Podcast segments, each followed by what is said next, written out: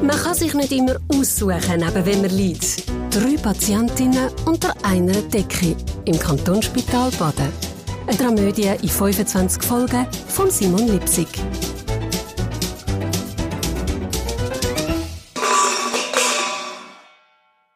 Der Kantonspolizist Frunz hat Nierenschalen quer durchs Zimmer gekickt.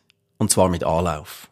Die Haare von Roberto sind alle rausgefallen und haben den Boden gesprenkelt. Leck ist der Frunz hässig Aha, hat sein Kollege der Hitz gesagt.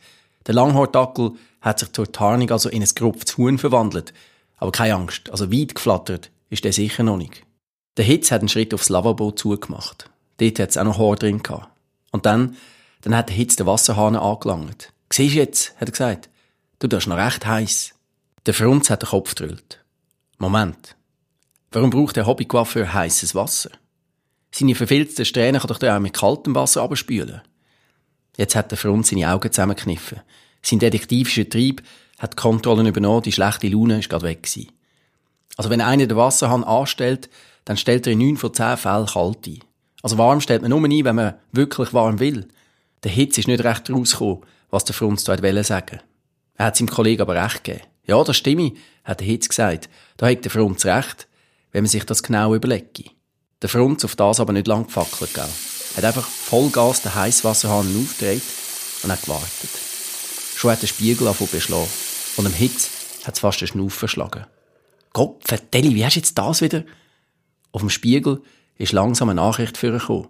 Und der Kantonspolizist Frunz hat sie persönlich genommen. Es war eine Zeichnung. Eine recht eindeutige. Genau die gleiche Sauerei, die der Halunk damals auch im Casino angesprayt hat. Ja, das ist das Einzige, was ich so schnell, schnell zeichnen kann, hat Roberto gesagt. Und es hat ein bisschen mögen, dass die drei Patientinnen so haben müssen lachen. Also, es ist zumindest ein klares Statement, hat sich der Roberto verteidigt. Ja, das würde ich auch so sagen, hat Lili gesagt. Also, das würde ich sogar steif und fest behaupten. Und dann hat sie nochmal gelacht.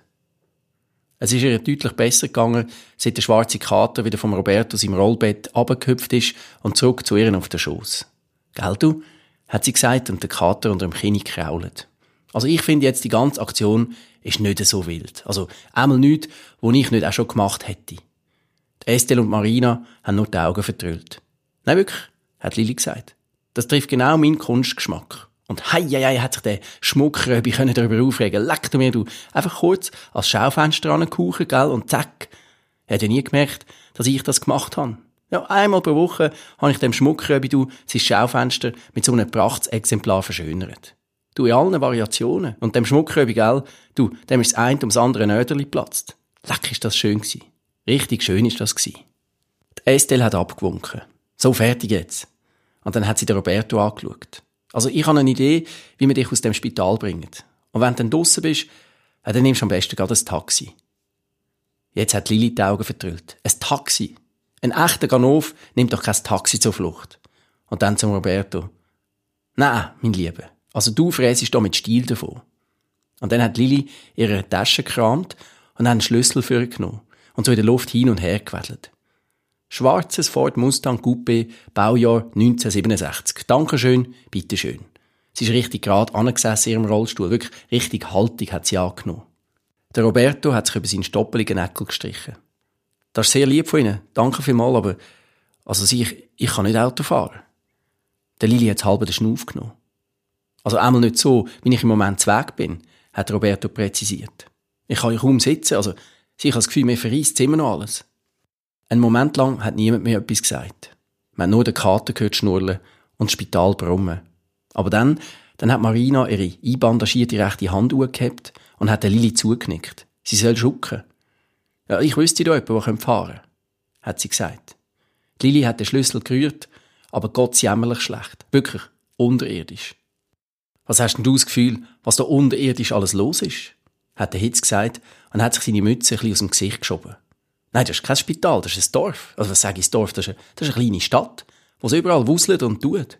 Also, wenn ich nicht würde gefunden werden, also ich würde abstechen in den Untergrund. Der Frunz hat ihm recht gegeben. Ja, das stimmt wahrscheinlich. Also, durch den Haupteingang wird der Glöckli-Frosch ja sicher nicht raushumpeln. Also, so doof ist der auch wieder nicht.